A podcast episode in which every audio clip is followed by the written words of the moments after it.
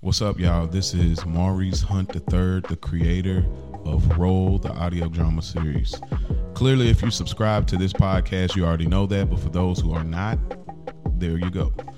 I'm here today not to just do a recap of another season or just to make another announcement with no dates, but actually, I want to refer you guys to something I've been working on with a buddy of mine named Spike Lou.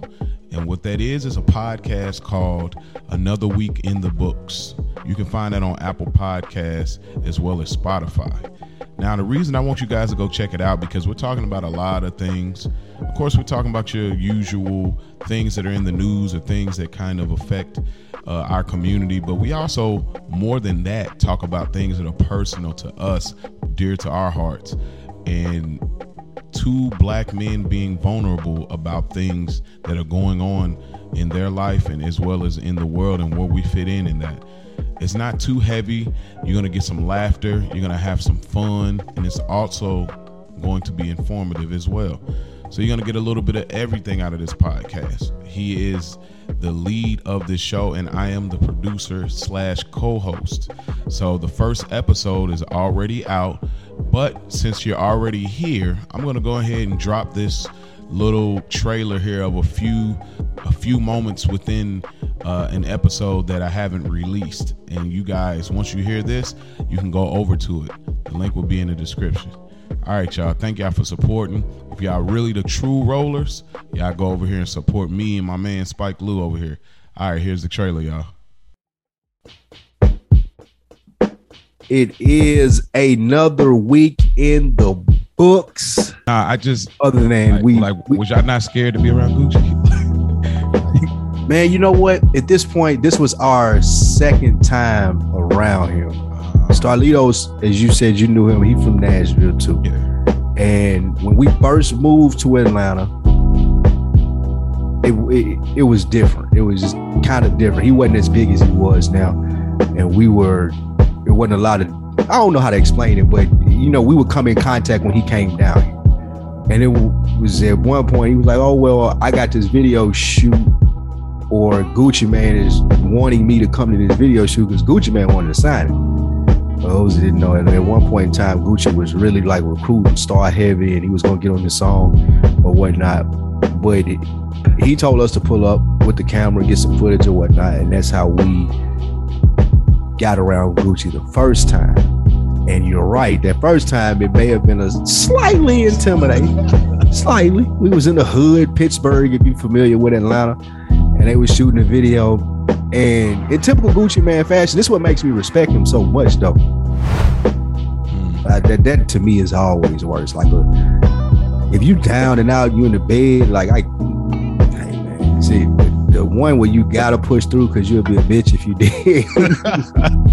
Those mosquito probably almost is worse, dude. Because you like, man, I feel like shit, but you can't like can't be laying around all day because my nose running, nigga.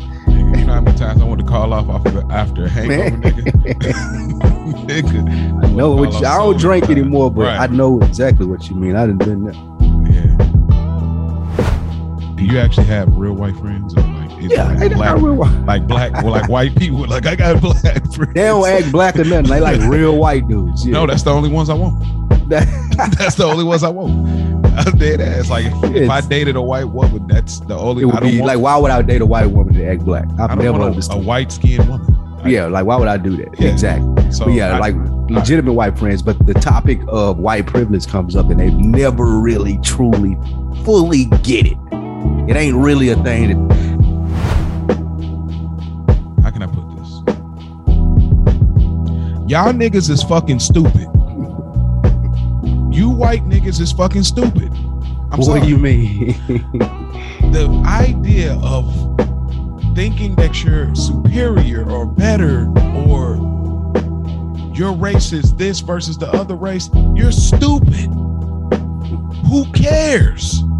Like They. That's the whole do that, reason. We're gonna lose power. but that's the reason it exists because they guess care. what? I know, but but but here's why y'all stupid. Y'all stupid because if black people get power, we gonna be fair.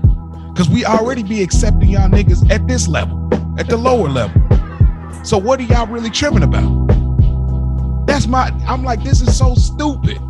Like the whole concept of racism is so stupid to me, bro. God, like y'all are so cause we gotta have more white babies because if not, we're y'all better be No. thanking us. We keeping y'all ass alive. Y'all better be you this. thanking the melanin. To a person who's grew up in America, a system is based off white supremacy. That's all they've seen their whole life. And the thought process that you just called stupid is what got them in power.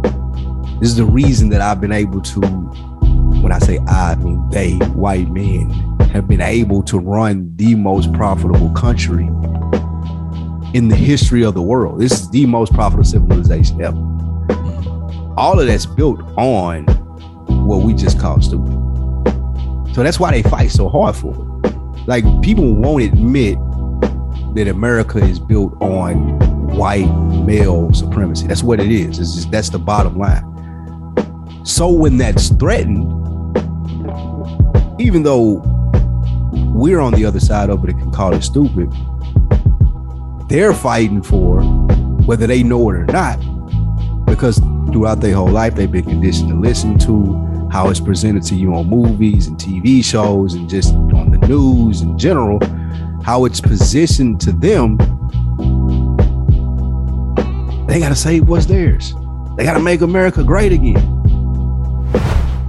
My question is, why are we so quick to like embrace them, but they're slow to embrace us in regards to like like hip hop? Like we be we be wanting to like with with Jack Harlow. It's like, oh, he's so fire, he's so this and so that. We be quick to embrace like like I'm not like we're cool. Like the percep the perception of our reality is cool. Like you get a white guy like jack harlow the thing is people will say oh he acts black. He don't really act black. He got some swag. He cool got a little sauce to him. Mm-hmm. But that's what we do right? Like that's us in general and it looks a little familiar to us when the rest of the stuff that they do looks so unfamiliar like not washing their legs so when we see when we see some shit and we like, oh, they like us, they do that, and like we gravitate toward it, like it's cool. Like niggas start like writing cookout invitations and shit because they be so used to not seeing the same thing.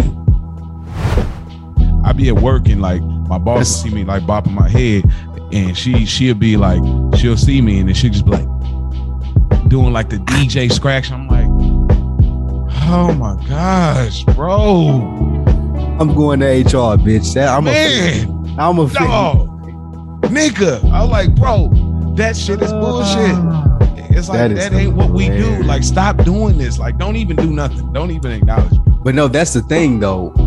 And I kind of get what you're saying there when you explain it that way. Like, why do you even have to do anything? Anything. Like, I promise you, you could come in here and do your "It's Friday" white Yep. girl thing to the fullest, and I won't say a word. I think in my head all day. I ain't gonna interrupt you, bother you, try to be cool with you, and do a little dance with you. I ain't gonna do none of that. Straight I'm gonna up. let you get yours off. Why can't I get mine off? Oh, I understand what you mean by that.